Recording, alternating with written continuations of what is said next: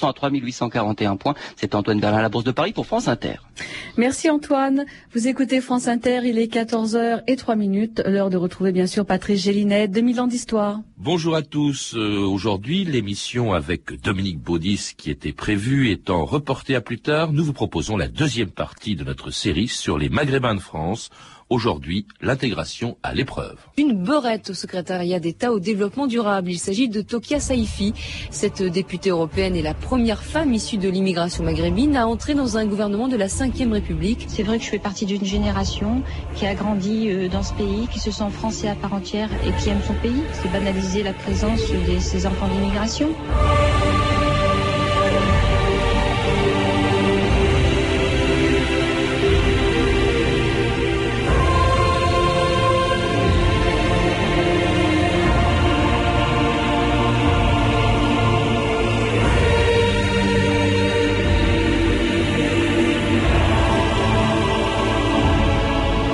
2000 ans d'histoire.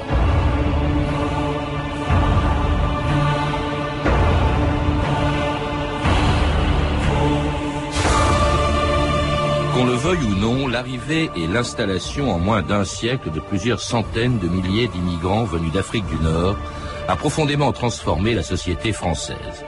Malgré la naturalisation et l'accès d'un certain nombre d'entre eux, on vient de l'entendre, aux plus hautes responsabilités, ils sont encore victimes d'un racisme qui freine la politique d'intégration de tous les gouvernements français depuis plus de 40 ans.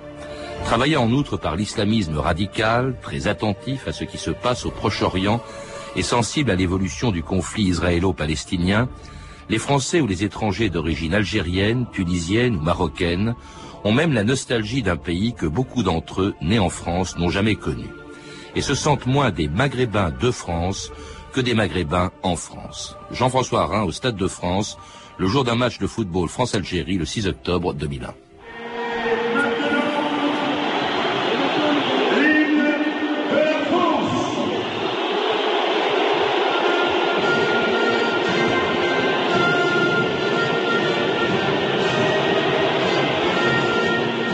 La composition de l'équipe de France, l'hymne national, la Marseillaise, l'équipe de France copieusement sifflée tout au long de la rencontre. Un match qui s'achèvera prématurément dans la confusion la plus totale. La pelouse s'était hélas prévisible, étant envahie par quelques centaines d'exaltés brandissant le drapeau algérien. La fête gâchée, Marie-Georges Buffet, la ministre de la Jeunesse et des Sports, et Claude Simonet, le président de la Fédération française de football, tentant vainement, micro à la main, de calmer les trublions.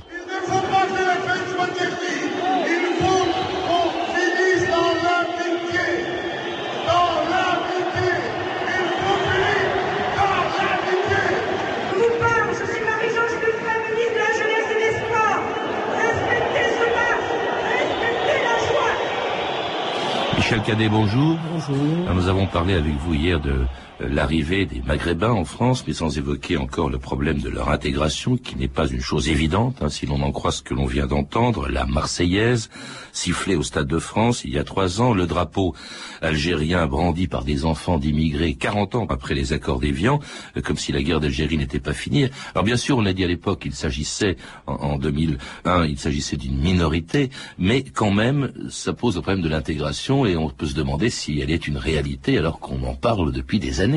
Alors là, je crois que ça pose un problème un peu plus subtil.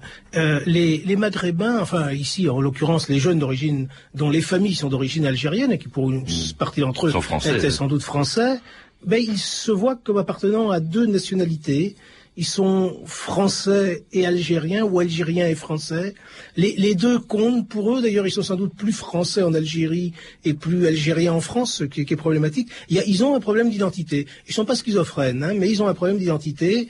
Et euh, tout d'un coup, la, la reconnaissance d'une équipe algérienne sur un terrain français, ça, je, je pense, bon, il y a, il y a eu des débordements. Oui, mais il y, a, il y a la Marseillaise sifflée quand même. Mais, il y a eu, oui, parce que quelque part, il, il, y a une des identités qui a bousculé l'autre, et je crois qu'elle a bousculé l'autre parce que euh, c'est une identité qu'on leur fait sentir, même quand ils sont français, une identité euh, étrangère, et donc du coup, elle a bousculé l'autre. Hein. Je, je, je, crois que ce qu'on doit voir, c'est une espèce de, de nostalgie aussi, peut-être pour un pseudo-paradis perdu, parce que l'Algérie et comme la France ne sont pas des paradis, ce sont des États. Hein.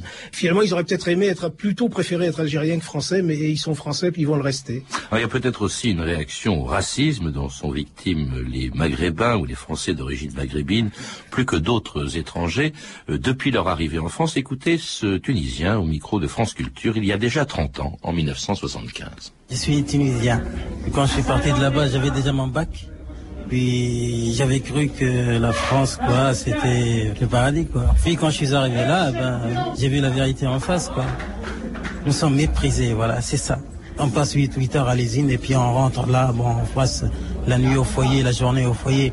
Mais quand on va, même, même si on a de l'argent et puis on arrive à manger dans des bons restaurants, eh bien, on n'est pas considéré. Même si on paye la même somme qu'un Français ou qu'un Allemand ou qu'un Américain, eh ben, je sais pas, on est toujours, on est toujours spécial, quoi. On est toujours des Arabes. Les gens, eh ben, ils parlent devant moi des, des bounouls, quoi. Ils les appellent bounouls ou des ratons. Ça existe encore, ça. Oui, ça existe. Que tu sois de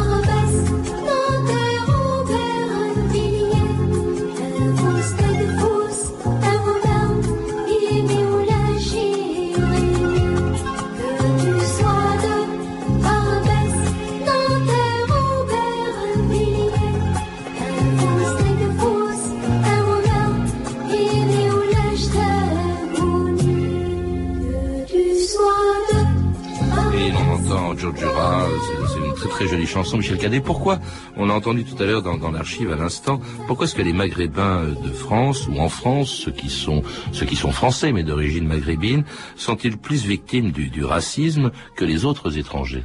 D'abord, c'est une archive qui avait 30 ans. Hein. Oui, mais même aujourd'hui, les propos sont les mêmes. Pas, toujours. Hein. Moi, je suis dans une université euh, qui, a, qui, a la première proportion, je crois, en France de, de Maghrébins, donc euh, euh, proportion, hein, c'est pas par rapport au nombre total.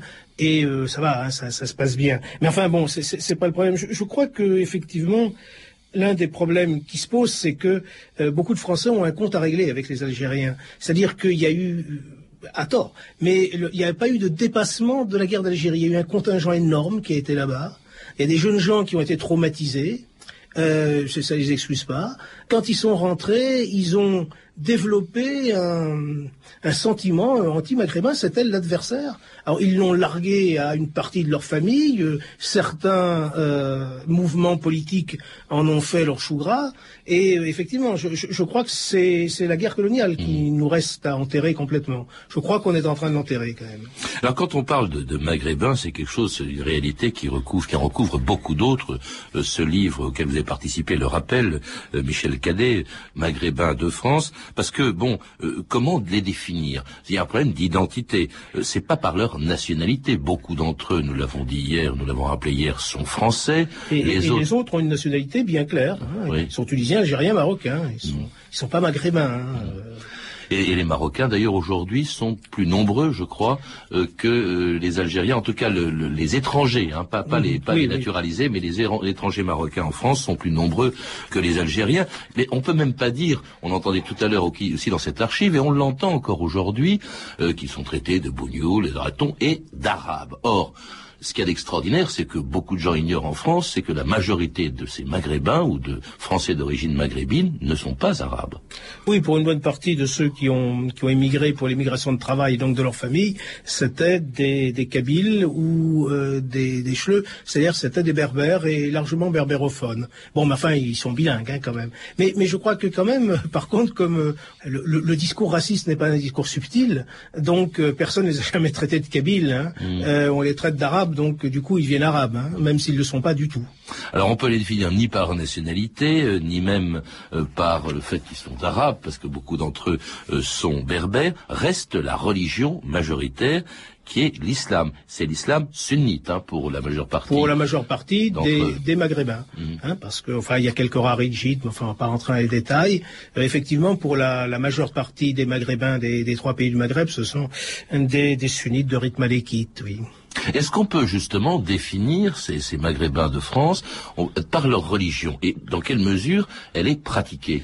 D'abord, si on définit par leur religion, euh, on augmente le nombre parce que il y a en France des musulmans qui sont pas d'origine maghrébine et qui sont d'ailleurs assez mmh. nombreux, y compris les Comoriens, euh, les Sénégalais, euh, enfin d'origine sénégalaise, plus d'origine moyenne-orientale, etc. Les une partie des Libanais. Donc effectivement, ça pose un problème. Je, je crois malgré tout que ce qui les réduit quelque part, ce qui les, les caractérise à pour les autres et pour eux-mêmes, c'est effectivement l'appartenance à, à, une culture religieuse. Hein. Je dirais plus d'une culture religieuse qu'une religion, parce que euh, au fond, euh, généralement, euh, il y a des, des, Français qui sont d'origine catholique ou protestante, qui sont euh, plus ou moins joyeusement agnostiques ou athées, mais qui ont été baptisés, les uns qui ont fait une communion, qui ont fait des choses comme ça, mmh. et qui sont comptés parmi les catholiques, parce qu'ils ont de culture catholique, et ils fêtent Noël, par exemple. Mmh. Et je crois que là, on a la même chose. Hein. on a des gens qui sont de culture musulmane et que on appelle les musulmans, comme on dit, les catholiques d'Italie. Hein. Mmh.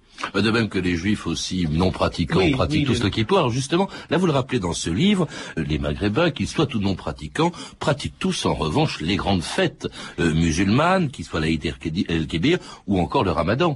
Ah oui, ça, ça c'est ce qui est quand même le plus intéressant, parce que l'Aïd el-Kébir, finalement, l'Aïd el-Kébir, c'est une, c'est une fête. Hein. Alors qu'on pratique une fête, c'est normal, c'est pas douloureux en soi. Tandis que le, le ramadan, c'est pas douloureux, mais c'est difficile.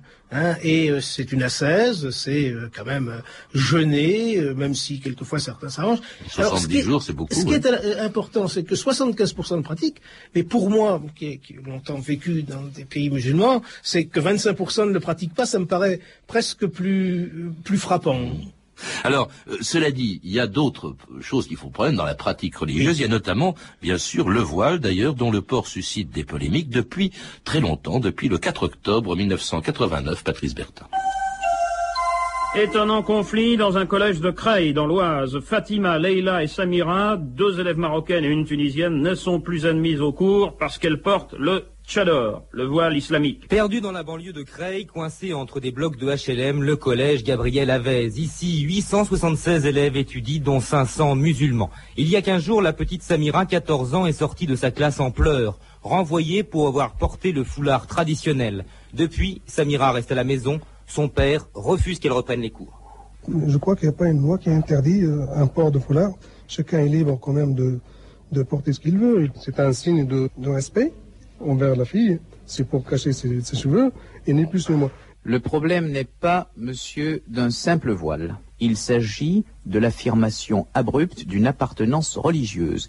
Nous nous disons que ce type de comportement contrevient à la laïcité de l'établissement et est de nature à perturber gravement le fonctionnement de l'établissement. Un voile sur un visage qui n'a pas d'âge, rien qu'un regard cerné de noir, assis brûlé.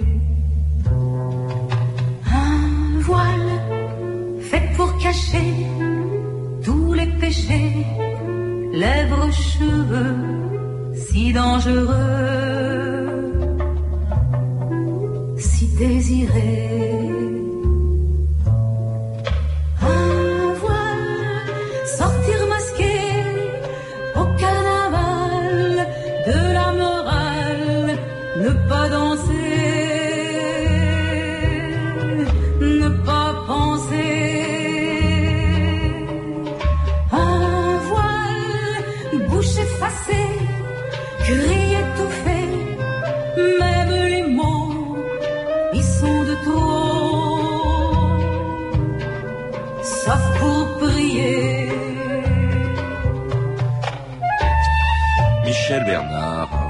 Alors dans le livre dont vous êtes un des auteurs, euh, maghrébin de France, euh, Michel Cadet, il y a justement, euh, il est écrit, alors ce livre est antérieur à la loi sur l'interdiction du port du voile. mais on ne remettra pas en cause la loi. Vous la mettez pas en cause, mais je voudrais savoir ce que vous en pensez, vous par exemple, qui êtes vice-président de l'Université de Perpignan.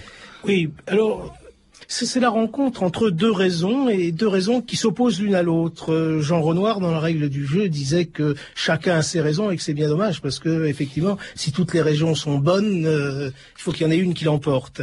Alors le, voile nous apparaît aujourd'hui en 2005 euh, comme quelque chose qui est d'abord imposé aux femmes et parce que dans certaines régions euh, du monde, du Moyen-Orient, il est imposé aux femmes pour les distinguer. C'est une distinction euh, sexiste, et comme il n'y a pas une distinction équivalente imposée aux hommes, encore qu'on pourrait parler de la circoncision, mais euh, comme il n'y a pas quand même vraiment une, une, vision extérieure d'appartenance euh, imposée aux hommes, il y a effectivement quelque chose qui, qui révolte un peu notre, notre esprit aujourd'hui. En même temps, il faut savoir que le voile n'est pas typiquement religieux. Certes, il est agité par des religieux, mais, mais c'est quelque chose de euh, très ancien dans beaucoup de civilisations qui effectivement euh, ont un peu pour but euh, le, port du voile de remettre la femme à sa place en quelque sorte, si j'ose dire.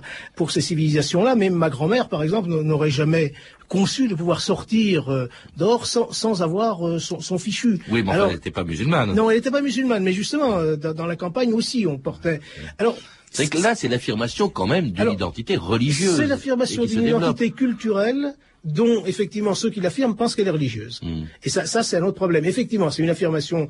Rien dans, dans, dans, le Coran et dans les hadiths ne dit cela, ou plutôt ça le dit, ça dépend des traductions, ça dépend euh, des, interprétations. Donc là, moi, je suis pas du tout un exégète, mais euh, effectivement, là, si vous voulez, la, problématique, c'est que les, gens qui font porter le, voile aux femmes euh, pensent qu'ils suivent un Coran rigoureux et que nous, nous pensons qu'ils sont en train de stigmatiser les femmes. Alors la, loi, je crois, est venue dire que tant que quelqu'un n'était pas adulte, eh bien, force restait à la laïcité. Et ensuite, ben ensuite, moi, à l'université, j'ai des filles qui ont qui portent le voile. Effectivement, j'ai pas beaucoup. Hein. Généralement des Comoriennes d'ailleurs, et pas des, Maghrébines. En tout cas, il traduit, ce port du voile traduit sans doute hein, une plus grande pratique religieuse, même si c'est pas simplement euh, la, religion, Michel Cadet, et puis qui est encouragé aussi par, on le dit beaucoup, par un contexte international euh, qui est euh, celui du Proche-Orient. Dans quelle mesure est-ce que les Maghrébins sont sensibles à ce qui s'y passe et se sentent éventuellement solidaires, bien euh, des Irakiens ou des Palestiniens ben, les, Maghrébins, en règle générale, sont musulmans qu'ils le soient très pratiquants, un peu autres, ils vivent, ils baignent dans une civilisation musulmane, ou plutôt dans une culture musulmane, pas civilisation, une civilisation française et de culture musulmane. Et euh, évidemment, quand ils voient des pays musulmans euh, qui se retrouvent dans des situations extrêmement difficiles, ben, ils se sentent un peu solidaires. Alors ensuite, comme il y a euh, effectivement tous les moyens d'information actuels, comme il y a aussi la parabole, hein, euh, qui joue dans les deux sens d'ailleurs, soit en passant, eh bien évidemment, euh, il, y a, il y a une espèce de, de solidarité de type religieux hein, qui, qui, joue, enfin de type culturel, hein, plus que religieux et qui peut aller d'ailleurs pour certains d'entre eux assez loin, euh, jusqu'au terrorisme. Écoutez, France Inter, Jean-Marc Four, le 12 décembre 2001. L'enquête sur les attentats du 11 septembre semblait progresser à la vitesse de l'escargot. Et puis coup de théâtre, hier soir, la justice américaine procède à sa première inculpation et l'homme inculpé est français. C'est Zacharias Moussaoui, cet homme de 33 ans, arrêté trois semaines avant les attentats. Je voudrais vous faire écouter le témoignage du frère de Zacharias Moussaoui. Pour lui, son frère s'est transformé. Mon frère n'est pas quelqu'un qui, à l'époque, jusqu'à 1992, s'intéressait à la religion, ni à sa pratique. Je l'ai jamais vu dans un lieu de culte, j'ai jamais vu pratiquer euh, ne serait-ce qu'une prière. Donc euh, petit à petit, rentrer dans son discours, un discours euh, franchement virulent vis-à-vis du monde occidental, comme par exemple discours vis-à-vis des femmes, discours vis-à-vis de la religion musulmane, l'excommunication de populations entières, le fait de légitimer l'assassinat et le meurtre, donc ce sont quand même des choses qui sont très choquantes. Et c'est là que j'ai compris que j'avais euh, en face de moi une idéologie euh, euh, terrible. Qu'est-ce qui peut conduire un, Français d'origine marocaine, Zacharias Moussaoui, au terrorisme, Michel Cadet, euh, comme d'autres d'ailleurs, ils sont peut-être minoritaires, mais qui partent, euh, qui sont partis en Afghanistan, qui se retrouvent en Irak, et par quelle filière, et qu'est-ce qui a pu les conduire? On parle souvent, par exemple, de l'influence que peuvent exercer certains imams dans les mosquées. C'est-à-dire qu'il y a une vision très roumesque, enfin très très internationale de, de l'islam qui pensent qu'effectivement les musulmans du monde sont un peu attaqués par les autres et qu'il faut se défendre. Euh, je veux dire que c'est une conception euh, très particulière, très très extrême. Hein.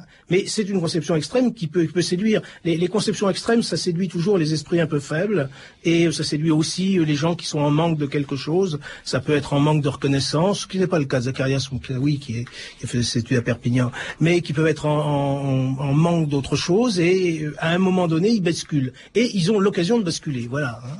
Euh, ceci dit, euh, on, a vu des, intégristes dans d'autres religions que, l'islam. Mais effectivement, aujourd'hui, il y a un mouvement intégriste qui se développe dans l'islam, donc il est, je veux dire, presque automatique, c'est comme l'aimant et, euh, et, le fer, que une partie des musulmans se reconnaissent dans, cet intégrisme, qui est une partie très très minoritaire, hein, il faut bien le dire jusqu'à aujourd'hui, hein, en France et ailleurs, et ailleurs dans le monde.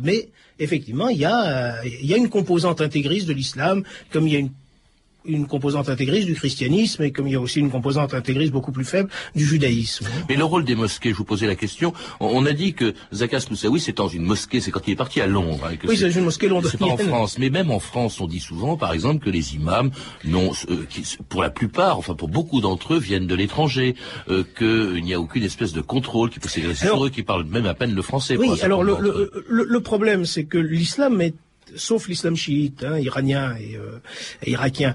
Mais l'islam euh, sunnite est un islam sans clergé.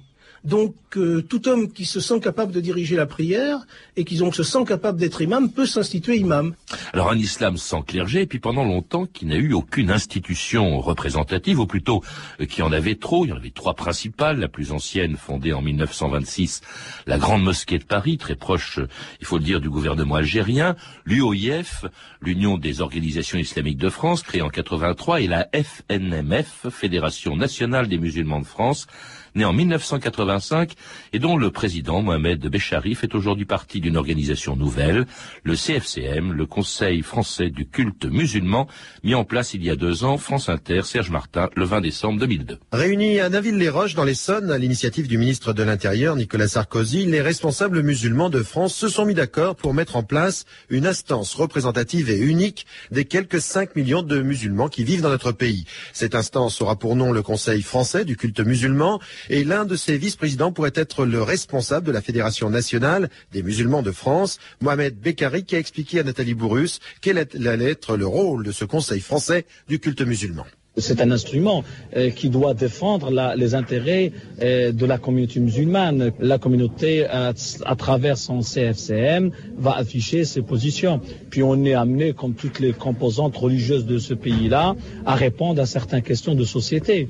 L'école, euh, le système l'IVG par exemple, des questions qui sont liées, euh, liées au quotidien et liées à la coexistence sociale, où les religions donnent leur avis, euh, pourquoi pas les musulmans. Et c'était donc la création du CFCM il y a deux ans, le Conseil français du culte musulman, première institution représentative des musulmans de France, qui sont essentiellement, euh, Michel Cadet, des, des, des, Maghrébins, qui ont montré d'ailleurs, qui a montré cette institution la solidarité des Maghrébins de France, en tout cas des musulmans de France, avec euh, l'enlèvement euh, de Georges, au moment de l'enlèvement de Georges Melbruno et de Christian Chesneau. Est-ce que on peut dire qu'elle favorise cette institution, même si elle ne représente pas que les Maghrébins, parce que c'est tous les musulmans de France, mais enfin c'est essentiellement l'intégration ben, je pense parce que euh, justement vous, parliez des, des imams un peu sauvages, etc. C'est destiné à euh, essayer de trouver un cadre d'expression de l'islam qui ne soit pas nécessairement un cadre contre, mais qui soit un cadre pour ou un cadre neutre, euh, comme peut l'être relativement l'Église catholique ou euh, les, les, organisations juives. Hein. Euh, L'État, qui est en plus un État très jacobin, le cherche depuis qu'il y a des musulmans sur le sol français. Bon, on est enfin arrivé après de, de très longues négociations, discussions. Ça a été initié par Jean-Pierre Chevènement. Et ça a été initié par Jean-Pierre Chevènement, continué par Vaillant, achevé par Sarkozy, mmh. qui prouve qu'il y a quand même une continuité de l'État, donc, qui est de trouver les moyens d'un dialogue avec une religion qui est une religion nouvelle et qui est une religion importante dans notre pays. La deuxième de France. autre moyen d'intégration, euh, on l'a entendu, il y a euh, bien entendu l'accession, il faut la rendre possible, de certains maghrébins à de hautes responsabilités. On l'a vu avec Kasséifi, on a vu aussi avec un préfet musulman. On a parlé cette occasion de discrimination positive. Euh, Michel Cadet, qu'est-ce que vous en pensez ça? Est-ce que c'est pas au contraire enfoncer ou plutôt ghettoiser en quelque sorte une population qui n'est considérée, qui n'a accès à société que parce qu'elle est musulmane ou maghrébine. Non, je, crois que si on ne le met pas trop en avant, je suis pas contre moi la, la, ce, style de choses, mais au fond, dire un préfet musulman, je, je crois que c'est pas le premier. Et c'est pour ça que ça pose problème. Moi, dans mon université, il y a de nombreux universitaires d'origine musulmane, enfin d'origine maghrébine, d'ailleurs certains ne sont pas musulmans. Euh, donc euh, oui, je, crois que quand même, on, a laissé euh, les, musulmans de France, les maghrébins en particulier, on les a quand même bien laissés euh, dans une situation difficile parce que euh, économiquement ils se sont retrouvés à appartenir à un groupe économique qui était celui des, ouvriers, des manœuvres, etc., et qui n'a pas eu les moyens de se dire. Alors je crois que c'est une discrimination positive, mais qu'il faut pour l'ensemble de ceux qui n'ont pas eu de chance finalement pour des raisons sociales et pas uniquement pour les maghrébins. Hein mais euh, pour tous ces gens qu'on qu'on appelle un peu de façon quelquefois un peu méprisante pour les gens des cités et des quartiers, eh ben, les cités et des quartiers, ils ont, il faut leur permettre de, faire leurs preuves comme aux autres. Et puis il y a bien sûr aussi euh, le livre auquel vous avez participé, en parle beaucoup, l'intégration par la culture et aussi par la musique, comme le rail euh, né en Oranie à la fin du 19e siècle, aussi populaire chez les beurs que chez les autres jeunes de France, et qui nous servira exceptionnellement de générique de fin avec Khaled Didi.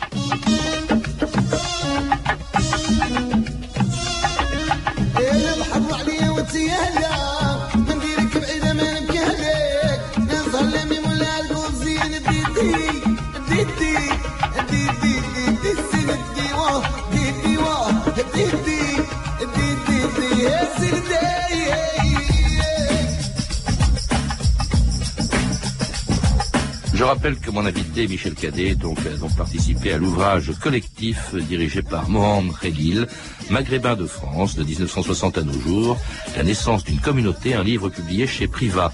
Euh, Michel Cadet a également écrit L'écran bleu, la représentation des ouvriers dans le cinéma français, un livre édité aux presses universitaires de Perpignan. À lire également Voyage dans la France musulmane de Sadek Hadji et Stéphane Marteau. Ces références sont disponibles au 32 30 34 centimes la minute ou sur franceinter.com. C'était 2000 ans d'histoire. Merci à tous ceux qui sont derrière la vitre. Olivier Daligo, Claire Destacan, Claire Tesser, Amélie Briand et bien sûr Anne Kobilac.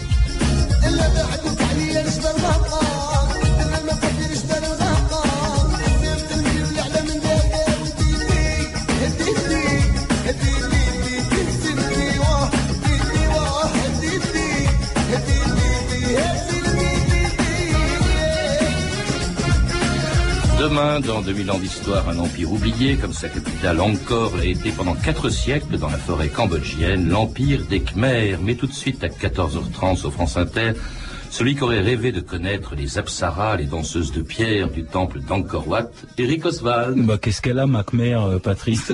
À demain. Encore.